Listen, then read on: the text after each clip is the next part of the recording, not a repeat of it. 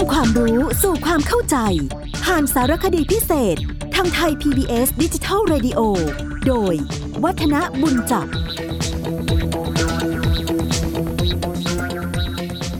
สวัสดีครับท่านผู้ฟังครับ เราประมวลเรื่องราวเกี่ยวกับอารยธรรมไทยกันมาอย่างต่อเนื่อง เราได้มาถึงยุครัตนโกสินทร์แล้วก็ได้เปิดประเด็นเอาไว้ว่า ในส่วนของการที่เราจะพูดอารยธรรมเนี่ยเราจะมา ถึงแค่ช่วงรัชกาลที่ 9 นะครับ เพราะว่า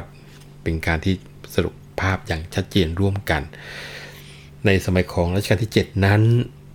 ก็ทรงพยายามวางรากฐานประชาธิปไตยทรงมีแผนการที่จะพระราชทานรัฐธรรมนูญ แต่ก็ถูกคัดค้านโดยบรรดาเจ้านายนะครับ แต่ว่าอย่างไรก็ตามเถอะ 24 มิถุนายน 2475 คณะราษฎรก็มีการเปลี่ยนแปลงจนได้ แล้วก็ต้องบอกว่าหลังจากนั้น อารยธรรมไทยนั้น ถูกบดบังโดยอิทธิพลจากอารยธรรมตะวันตกมากมากมากจริง ๆ ยิ่งในช่วงที่จอมพลปพิบูลสงครามเป็นนายกรัฐมนตรีสมัยแรกตั้งแต่ 2481 ต้องบอกว่าอารยธรรมตะวันตกนี้เข้ามาครอบเต็มที่ทีเดียว และไม่ใช่เพียงแต่เป็นการที่ส่งเสริมวัฒนธรรมตะวันตกแต่เพียงอย่างเดียวนะครับ วัฒนธรรมบ้านเราวัฒนธรรมที่อยู่ทางตะวันออกนั้นถูกกีดกันด้วยโดยเฉพาะยิ่งถ้าตะวันออกทางฝั่งจีนนี่โดนหนักเลย สั่งปิดโรงเรียนสอนภาษาจีนยกเลิกใบอนุญาตหนังสือพิมพ์จีนอะไรเงี้ยนะครับ ซึ่งตอนนั้นก็คงจะเป็นที่รับทราบกันพอถึงสมควรทีเดียวล่ะดังนั้นพอประมวลประมวลนะครับว่าอารยธรรมถ้าหากว่าสรุปตั้งแต่รัชกาลที่7ถึง9นั้น มีจุดที่น่าสนใจอยู่เยอะ เรามาดูในด้านการพระศาสนาก่อน นะครับ ด้านพระศาสนาเนี่ยในสมัยรัชกาลที่ 7 นั้น เป็นสมัยที่บ้านเมืองกำลังประสบกับภาวะเศรษฐกิจตกต่ำอย่างหนัก ไม่ใช่เฉพาะบ้านเมืองไทยนะครับ ทั้งโลกเลย และต่อมาเนี่ยยังต้องตกอยู่ในภาวะยุ่งเหยิงทางการเมืองด้วย ก็เลยไม่ได้มีการสร้างวัดเพิ่มเติมขึ้นอีกเลย แต่ขณะก็ยังได้มีการโปรดให้ดำเนินการบูรณะและปฏิสังขรณ์วัดต่างๆ ขึ้นหลายต่อหลายวัดด้วยกัน วัดสำคัญที่ ในวัดละเลยไม่ได้คือวัดพระสีรัตนศาสดารามหรือว่าพระแก้ว ซึ่งครั้งนั้นนะ่ะรัชกาลที่ 7 ได้โปรดให้บูรณะปฏิสังขรณ์เป็นการใหญ่ทำพระอาราม เนื่องในคราวจัดงานมหากรรมฉลองพระนครครบ150 ปีนะแล้วก็มีวัดพระปฐมเจดีย์ก็โปรดให้มีการสร้างพระอุโบสถที่ค้างมาตั้งแต่สมัยของรัชกาลที่ 6 จนสำเร็จเรียบร้อยบริบูรณ์นะครับ แล้วก็มีวัดพระพุทธบาท จังหวัดสระบุรี มีวัดสุวรรณดาราราม ที่จังหวัดพระนครศรีอยุธยานะครับที่มีหลักฐานว่าบูรณะปฏิสังขรณ์อย่างชัดเจน พอมาถึงสมัยรัชกาลที่ 8 รัฐบาลในระบอบประชาธิปไตย ได้มีการจัดสร้างวัดสำคัญขึ้นอีกวัดหนึ่ง เมื่อพุทธศักราช 2483 ชื่อว่าวัดพระศรีมหาธาตุที่ ตำบลหลักสี่อำเภอบางเขนในสมัยก่อนนี้นะอยู่ในกรุงเทพ ถือว่าเป็นวัดที่สวยงาม แล้วก็มีความสำคัญมากแห่งหนึ่งที่จัดสร้างขึ้นในยุคนี้นะวัดพระศรีมหาธาตุบางเขนเนี่ยได้สร้างขึ้นมาถือว่าเป็นงานใหญ่ระดับชาติ เปิดโอกาสให้ประชาชนทั่วไปได้มีส่วนร่วมบริจาคทรัพย์สร้างด้วยกำลังศรัทธา พระเจดีย์ใหญ่วัดนี้นับเป็นปูชนียสถานสำคัญแห่งหนึ่งของเมืองไทยนะครับ เพราะว่าได้บรรจุพระบรมสารีริกธาตุที่ขุดพบณสถูปธรรมราชิกเมืองตักกศิลา ซึ่งรัฐบาลอินเดียได้มอบให้แก่คณะทูตพิเศษจากประเทศไทย ซึ่งมีหลวงธรรมรงนาวาสวัสด์เป็นหัวหน้า ได้เดินทางไปกระทำสันทวไมตรีกับประเทศต่างๆ ในเครือจักรภพอังกฤษในสมัยนั้นนำเข้ามาเมื่อพุทธศักราช 2483 นอกจากที่จะบรรจุพระบรมสารีริกธาตุที่ขุดได้เจอเมืองที่เป็นถิ่นพุทธภูมิโดยตรงแล้ว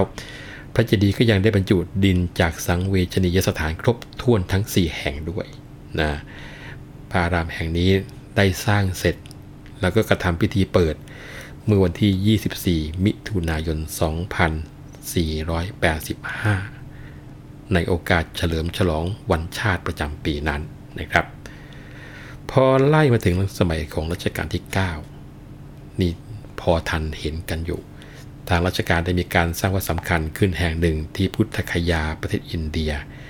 อันเป็นถิ่นที่ตรัสรู้ของพระพุทธองค์เมื่อ 2,500 เรียกกันว่า วัดไทยพุทธคยา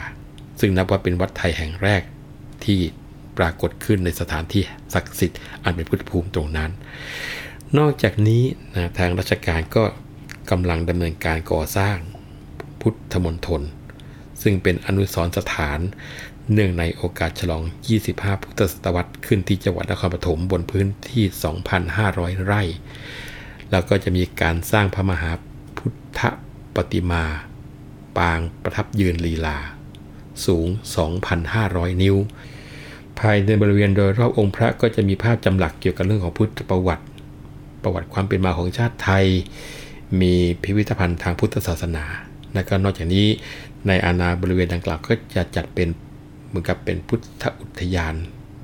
เป็นลักษณะของธรรมชาติที่ร่มรื่น โดยปลูกต้นไม้ที่มีชื่อในพระพุทธศาสนาอยู่เรียกว่าครบเลยต้นโพต้นไทรเลยพวกนี้นะครับบ้านนี้ก็ถือว่าเป็นนวัดศาสนาวัตถุดังกล่าวนี้ก็สำเร็จเรียบร้อยไปเรียบร้อยหมดแล้วนับว่าเป็นสถานที่สำคัญทางพุทธศาสนาอันใหญ่และก็งดงามที่สุดในช่วงนี้โดยเหมือนกัน อีกอย่างหนึ่ง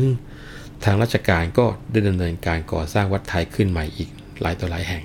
ในช่วงหลังเนี่ยนะครับที่กรุงลอนดอนประเทศอังกฤษก็คือวัดทุพุทธประทีปซึ่งพระบาทสมเด็จพระเจ้าอยู่หัวรัชกาลที่ 9 ก็ไปประกอบพิธีเปิดวัดนี้เมื่อวันที่ 1 สิงหาคม พุทธศักราช 2509 ก็ตรงกับวันอาสาฬหาบูชา วันนี้นับเป็นวัดไทยแห่งแรกในทวีปยุโรป แล้วก็เป็นวัดแรกที่พุทธศาสนิกชนชาวไทยจัดตั้งขึ้นในต่างทวีป และก็เป็นศูนย์กลางในการประกาศพระศาสนาในยุโรปสืบต่อกันมานะฮะนอกจากนั้นในรัชกาลที่ 9 ก็ยังมีการสร้างพระไตรปิฎกเรียกกันว่าพอพระบาทสมเด็จพระปกเกล้าเจ้าอยู่หัวรัชกาลที่ 7 เสด็จขึ้นครองราชสมบัติเมื่อ 2468 นั้น ก็โปรดให้มีการเตรียมการจัดพิมพ์พระไตรปิฎก ตามแบบอย่างที่สมเด็จพระบรมชนกนาถก็คือพระบาทสมเด็จพระจุลจอมเกล้าเจ้าอยู่หัวรัชกาลที่ 5 ได้ทรงเคยกระทำมาแล้ว โดยทรงมอบให้กรมพระจันทบุรีนรุนาถเป็นประธานในการนี้และเป็นการบำเพ็ญพระราชกุศล อุทิศถวายแด่พระบาทสมเด็จพระมงกุฎเกล้าเจ้าอยู่หัวรัชกาลที่ 6 ซึ่งเป็นพระบรมเชษฐาพี่ชายนะครับ พระไตรปิฎกฉบับที่พิมพ์ขึ้นมาในสมัยของรัชกาลที่ 5 นั้น จบหนึ่งก็มี 35 เล่มเท่านั้น มีบางคัมภีร์ที่ยังไม่ได้พิมพ์ และบางคัมภีร์พิมพ์แล้วแต่ยังไม่ครบบริบูรณ์ ในการพิมพ์สมัยของรัชกาลที่ 7 นี้ก็ได้มีการเรียกว่ากราบทูลอาราธนา พระเจ้าวรวงศ์เธอกรมหลวงชินวรสิริวัตรสมเด็จพระสังฆราชในสมัยนั้นนะครับ ทรงเป็นประธานในการตรวจสอบทานเรียกว่าชำระต้นฉบับอย่างนี้ดีกว่า ส่วนทุนที่จะสร้างนั้น โปรดให้สมเด็จพระเจ้าพี่นางเธอองค์นั้น ทรงออกประกาศ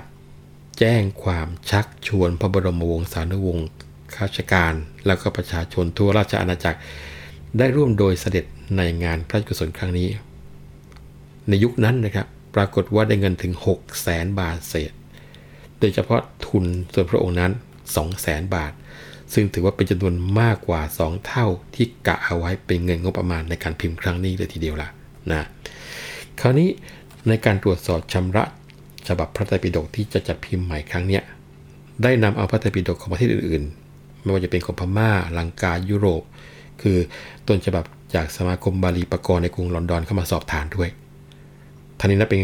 คราวแรกที่ได้มีการจัดพิมพ์พระไตรปิฎกฉบับภาษาไทยจนจบบริบูรณ์ แล้วก็ได้ขนานนามพระไตรปิฎกชุดนี้ว่า พระไตรปิฎกสยามรัฐนะมีตราช้างเป็นเครื่องหมาย เป็นการแสดงว่า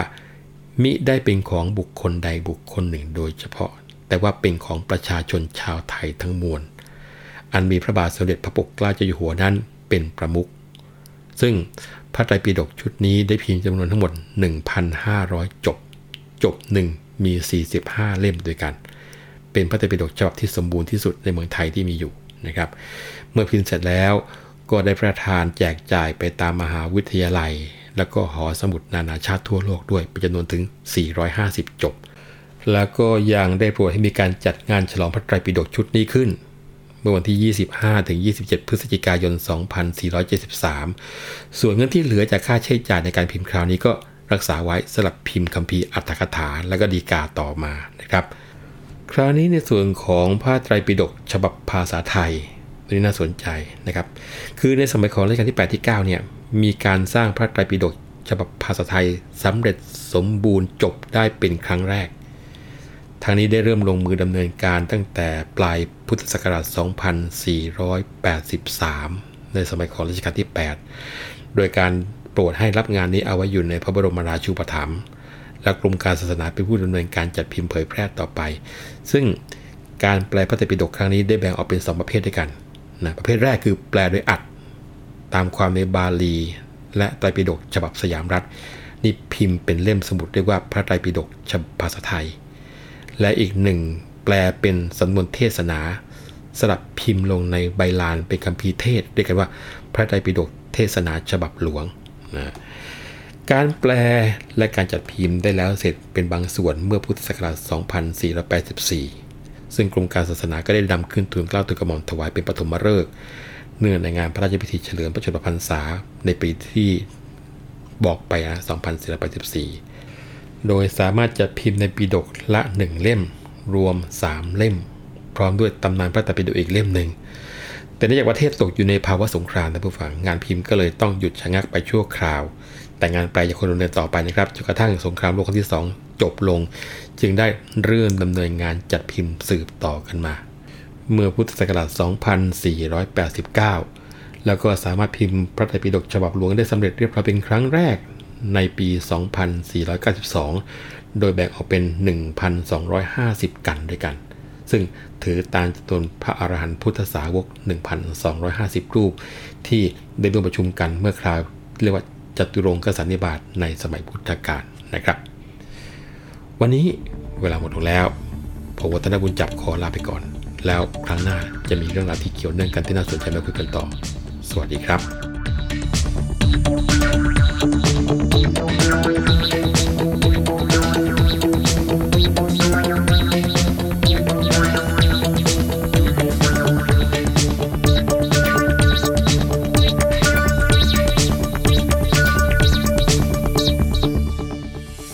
ติดตามรับฟังรายการย้อนหลังได้ที่เว็บไซต์และแอปพลิเคชัน ไทย PBS Radio ไทย PBS ดิจิทัล Radio วิทยุข่าวสารสาระ เพื่อสาธารณะและสังคม